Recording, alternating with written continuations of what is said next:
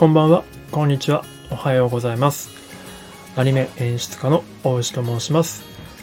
お忙しい中聞いていただきありがとうございます。えー今日はですね、2020年の10月29日に収録しているんですけれども、えーこの配信はですね、えっ、と、まあ毎朝8時からやっている、えフィルムスタディというのを朝活をやっていまして、まあ、お牛の朝活ということで、まあ、牛活と称してやってるんですけれども、まあ、そのフィルムスタディのですね、まライブ配信の、ま、40分から50分ぐらいあるんですが、それのまとめ配信になります。やっぱり40分、50分と聞いていただくの結構大変なので、ま、それをこうギュッとですね、圧縮して、ま、5分から8分ぐらい目指してやっております。で、えー、と今日のフィルムスタディしたのは、まあ、劇場版劇劇場版の「鬼滅の刃」になるんですけれども、まあ、そもそもフィルムスタディってどういうものかっていうと、まあ、映画とかアニメの作品のですねその好きなシーンとかを抜粋してきましてでそれをこう鉛筆とか紙で書き起こしてですね実際に手で書き起こして書き起こしながら、まあ、どういった意図でその映画監督とか映像映像作家の方がそのフィルム、ね、その画面にしているのか何を、えっと、視聴者に伝えたくて、えーそういった表現にしているのかみたいなことをこう探っていくような、まあ、ワークショップになります、まあ、これをやるとですね、まあ、クリエイター視点で映画を見れたりするような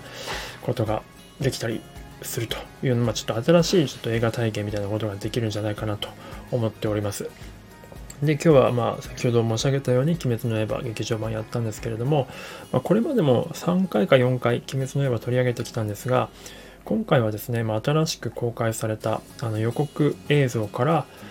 えーピックアップしてます、まあ、なので、うん、とまだ本編をですね全くこう知らない状態で見たいという方に対してはここから聞くのはちょっとやめた方がいいかなと思っております。まあそんな大したネタバレではないんですが、まあ本当に何も知らずに見たいという方はちょっとお勧めしません。で、えーいいですかね。じゃあここから話していきます。え今回フィルムスタディしたのはですね、あの、鬼滅の刃の劇場版の、えー赤座ですね。赤座の登場シーン、まあ、煉獄さんと激しくやり合うんですけれども、この時に、うんとまあ、鬼にならないかって誘った後に、まあ、煉獄がならないと。で、その後に、えーと赤座がですね、鬼にならないなら殺すというようなセリフを言うんですけども、ここのシーンの、うん、と原作とアニメ版の比較になります。まあ、基本的に原作に忠実なアニメだと思うんですが、やっぱり完全に同じってわけにはいかないんですね。若干ちょっとアレンジが入ってたりとかするんですけども、その違いを見つけることによって、まあ、アニメクリエイターのですね工夫というかよりアニメにした場合に原作通りではなくちょっと工夫した方が表現者あの視聴者に伝わるんじゃないかという部分で、うん、といろいろと考えている作ってる部分だと思うのでその辺をですね、えーピックアップ、まあ、自分なりにですけれどもしていきたいと思います。ちなみに僕は全く関係者ではないです。この「鬼滅の刃」に関しては。それだけちょっとご了承いただければと思うんですけど、あの、ご興味ある方はですね、あの、僕の概要欄の方に、えーと、URL のリンクが貼ってありますので、そこに Google フォトの、えーっと、その場面、切り出しが入ってますので、見ながら聞いていただくか、もしくは聞いていただいた後に見ていただけると、ちょっとより、えーわかりやすいんじゃないかなと思っております。で、えーまあ、鬼にならないなら殺すなんですが、これまず原作版からいきますね。原作版では、えー一コマで、えー言われてます。あのバストショットくらいの感じで、えーまあ、鬼にならないなら殺すと、ちょっとこう、目もですね、つり目な感じで怖い表情になってるんですけれども、一コマで済まされてます。でそれに対してアニメ版はどうかというと、うんとカットが割れてるんですね。2カットに割れてるんです。で、これが、まあ、1カット目がですね、大体なんとなく、えーと漫画版と同じようなアングルではあるんですが、ちょっと違うんですね。んで、2コマ目、2カット目がですね、さらにアップになります。顔のほぼ、うん画面全体に顔が入るような。で、ちょっと左側の方に、えーと手を広げた状態の右手が手のひらがかなり大きく舐め込んでいる、ずり込んでいるような状態ののが2コマ目になります。なんでこれ2コマに分けたかっていう話を自分なりに、えー、言っていきたいと思うんですけどもこのシーンの最大の目的はこのカットというかこの一連の最大の目的は、まあ、赤座の、うんとまあ、強さですよね赤座がすごい、まあ、上限の3なのでめちゃくちゃ強いっていうところをいかに視聴者に伝えるかっていうところがポイントだと思っています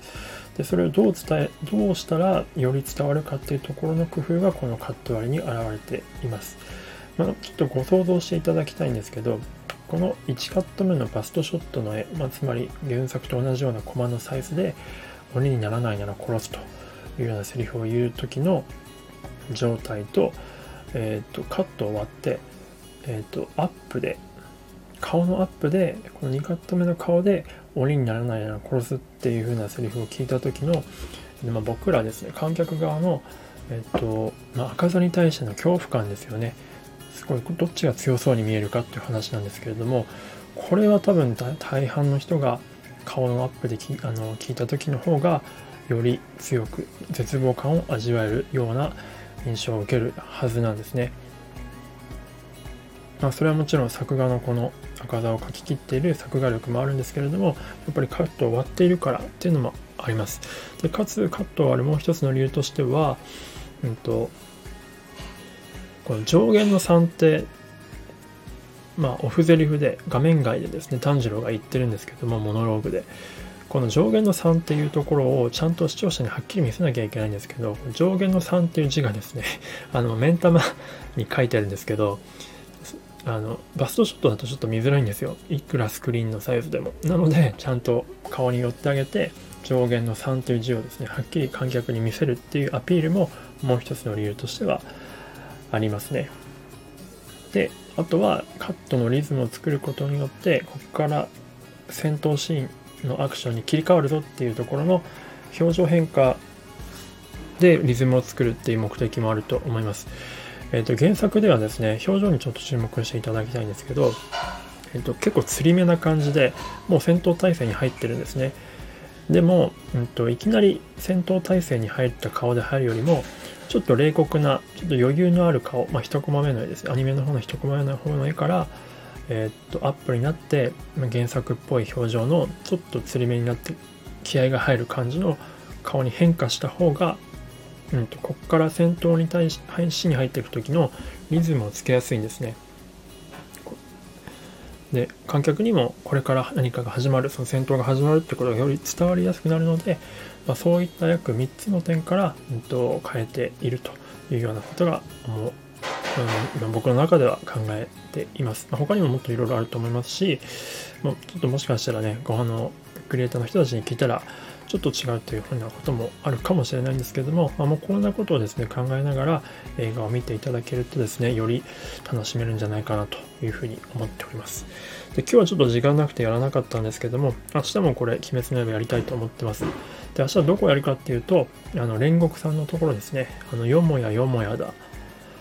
のところですね。穴があったら入りたいのところのシーンも原作と結構描かれ方が違うので、そこを取り上げたいと思っております。あの、ご興味ある方は朝8時から毎朝やってますので、